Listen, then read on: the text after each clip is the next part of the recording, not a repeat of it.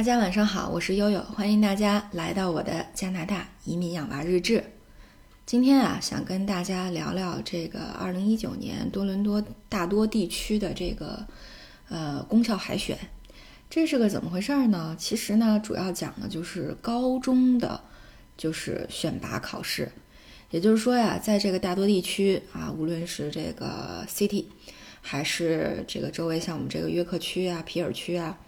就都有一些呃素质非常好的公校啊，包括这个天主教学校，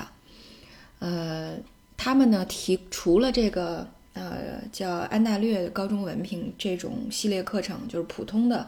呃高中课程以外，还提供就是国际非常认可的，我们国内的家长也比较熟悉的 AP，嗯，还有呢就是比较小众一点的啊，这个稍微高冷一点的叫 IB 课程。那这两种课程呢，就是，就呃，就是怎么说呢？就是你当你申请这个美国的大学或者是英国的这些顶级的学校的时候，呃，这两种课程的分数更容易被认可。它是一个呃国际的一个呃这个这个学习系统，所以呢，也是大家趋之若鹜的一个热点。那么有一些公立学校，呃，呃，包括这个宗教这个教会学校，呃，他会开 AP 或者是 IB 的课程，但是呢，非常的少啊。在这个好比说在万锦市，呃，万锦市呢就只有一个学校叫 Milliken Mills 这么一个学校，它是开这个 IB 课程的，啊，那还有一些这个城市呢，嗯，不仅是。公立，而且呢，还是这个教会学校，他会开这个 IB 和 AP 的课程，那就更加的趋之若鹜了啊！因为教会学校一般管理呢比较严格，不像其他的公校，可能在学生的这个社交啊、这个学习习惯啊、生活方面管理的比较松散啊。呃，当然还有这个精神精神世界这块管理的比较松散哈。对，但是教会学校可能就呃，比如说仪式感会多一些，那还会每天会有宗教课程。对，尤其呢，有一些家长非常希希望他们的女儿能够上这种教会学校啊，这是青春期的小孩不好管嘛，啊，希望主给大家管一管，对对对，所以大概是这么一个思路，所以这就是为什么这几年这个教会的这种开 IB 的这个私校啊，特别趋之若鹜的其中一个原因。那么另外一个原因呢，是确实这些学校通过这种呃这个有效的管理，确实实现了一个非常好的这个学生的学习绩效。这么说吧，就是，嗯，这边学校的排名呢，就 EQAO 它是会选择几个年级，然后进行统考，那么考察数学和这个 language 语语文的这个能力啊，就是英语的这个能力，那么呃，根据平均分儿对学校进行排名。那像呃现在这个，嗯，比较就是这一周末比较这个人数考试人数最最那个最多的一个。教会学校呢，据说呢，它单年级有四百多人，但是这四百多人的平均分能够达到九以上，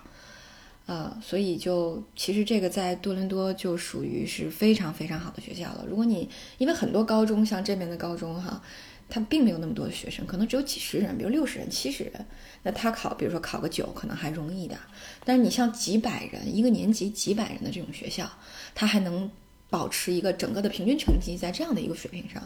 所以这就可见一斑，他学校的这个管理水平和教育水平的这个，呃，这个呃有有多好啊，所以呢，就成为了家长趋之若鹜的一个呃这个这个一个一个阵地。那么我听说呢，当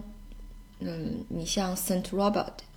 和 Saint Teresa 就这几个学校在开放日的时候哈。呃，据说整个操场，呃，整个这个体育馆都坐满了，大概坐了两三千人。呃，您想啊，像我们这种小城市，上哪儿拾到两三千个人去？我们这门口这条街，就是因为对面有个学校，每天还能看见个，呃，一百个人。你再隔一条街、两条街，一天这个路上连十个人都没有。所以这两三千人的规模真的是特别特别的可怕了啊！而且呢，就连这个，那个，呃。考试的人数都达到了八九百人啊！你想，有的时候一个学校才招一个年级才招一百多人啊。比如刚才说的其中的一个这个教会教 IB 的这个学校，他一个年级他才招一百二十个人啊，但是就有九百个学生来竞争，这个可能在中国听来不算什么，但是在加拿大就已经很夸张了，嗯，所以呢，这个那天呢，我也跟我一个好朋友的儿子聊天，他呢，嗯，是属于那种特别放飞自我的佛系少年，呃，然后其实他就想上他门口的高中，但是他妈妈觉得他是一个非常聪明的小孩，还是应该去，呃，接受一下这个暴风雨的洗礼。所以呢，他就迷迷糊糊的被他妈啊，这个被参加了一次 IB 考试，哎，结果呢，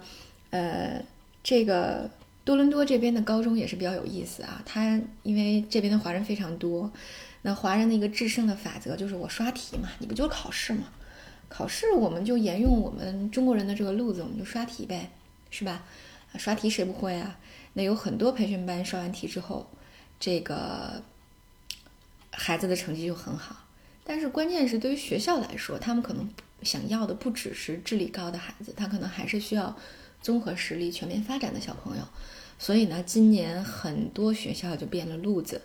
比如说，啊，我这个朋友的小孩儿，他去参加的这个学校的选拔的思路就改了，我一听给我乐坏了。我说你们都考什么了？他说：“哎，我们进去啊，就被分成好多组，每个组大概有那么六七个人，然后呢，给了我们一个小题目，啊，就是呃荒岛求生啊。我们有几，我们几个人在荒岛上有那么几，呃，有那么一些这个物品和工具，啊让我们来选。